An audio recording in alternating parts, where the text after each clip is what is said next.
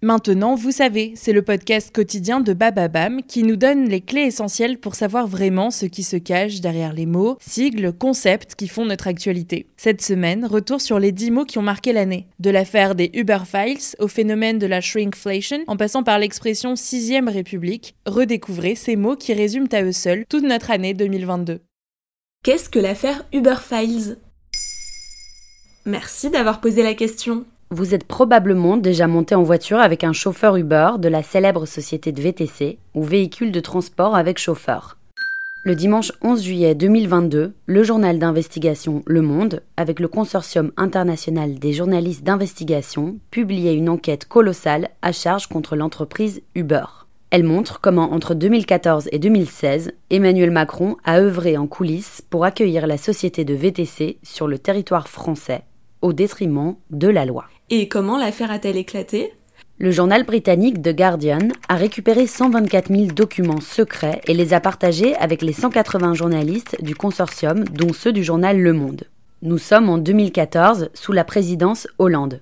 À l'époque, Emmanuel Macron est ministre de l'économie et du numérique. Il n'est d'ailleurs pas censé gérer cela, car l'entreprise relève du ministère des Transports.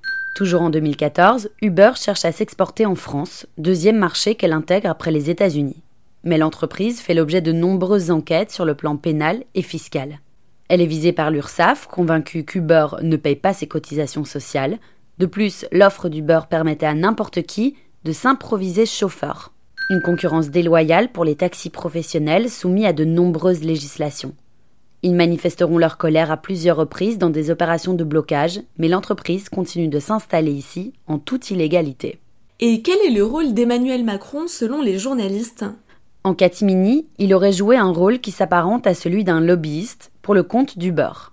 Par exemple, il reçoit les grands patrons de l'entreprise pour des rendez-vous qui ne figureront jamais à son agenda, à l'issue desquels les journalistes d'investigation découvrent des SMS échangés entre lobbyistes et cadres du beurre, comme celui-ci. En un mot, spectaculaire. Beaucoup de boulot à venir, mais on va bientôt danser. Clin d'œil. Autre manœuvre, suite à des SMS échangés avec des lobbyistes du beurre, Emmanuel Macron fait annuler en octobre 2014 un arrêté préfectoral pris à Marseille qui visait à interdire l'entreprise de s'y implanter. Toujours par texto, il promet au PDG du beurre, Travis Kalanick, que, je cite, Cazeneuve va faire taire les taxis et préparer la bonne loi. Ce dernier étant Premier ministre à l'époque. Que découvre-t-on d'autre dans cette enquête? Outre l'optimisation fiscale qu'elle met en place, Uber crée le Kill Switch, un dispositif informatique permettant de couper l'accès des ordinateurs de leurs salariés au serveur Internet avec les données relatives à l'entreprise en cas de perquisition par les autorités fiscales françaises. C'est un peu comme si, en pleine intervention de policiers et agents antifraude, on jetait à la poubelle tous les documents demandés par les autorités. Pour finir, des lobbyistes français comme Maxime Drouineau vont œuvrer avec Emmanuel Macron à amender la loi Thévenoud qui réglemente l'activité des VTC. Voilà ce que sont les Uber Files. Maintenant, vous savez, un podcast écrit et réalisé par Johanna Cincinnatis. Ce podcast est disponible sur toutes les plateformes audio et pour l'écouter sans publicité, rendez-vous sur la chaîne Bababam Plus d'Apple Podcast.